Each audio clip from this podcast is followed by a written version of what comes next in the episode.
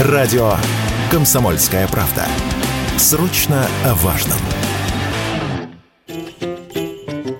В России существенно выросли цены на новогодние подарки со сладостями, которые покупают детям. В прошлом году подарок в сад, школу или домой под елку можно было купить за 1300 рублей за 800 граммов. В этом году родителям придется раскошелиться и отдать 1600 рублей за сладкий презент. Первые наборы завезли в розничные магазины в конце октября. Согласно подсчетам холдинга «Объединенные кондитеры», в него входят несколько известных брендов, только шоколад, который кладут под елку, вырос в цене на 20%. Генеральный директор Петрова Five Consulting Марина Петрова объяснила радио КП, почему так сильно выросли цены.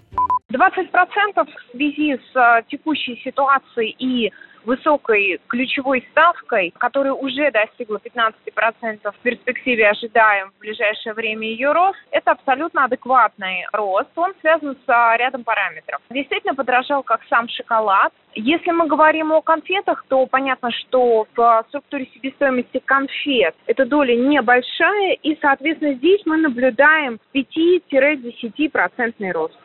Еще один эксперт говорит о причинах подорожания новогодних подарков. Это рост общих издержек кондитеров, логистические затраты, повышение ставок по кредитам, а еще рост стоимости сырья и разница курсов валют с прошлым годом, рассказал Радио КП генеральный директор INFOLine-Аналитика Михаил Бурмистров.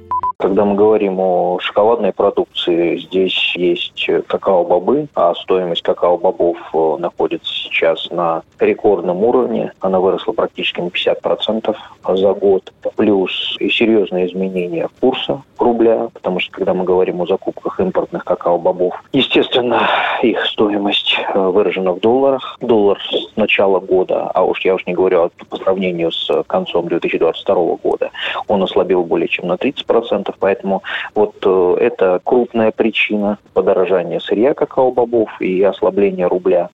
Ранее сообщалось, что россияне стали больше есть сладкого. Исследование показало, что за год выросли продажи сладких батончиков, конфет и шоколада в России. Юрий Кораблев, Радио «Комсомольская правда».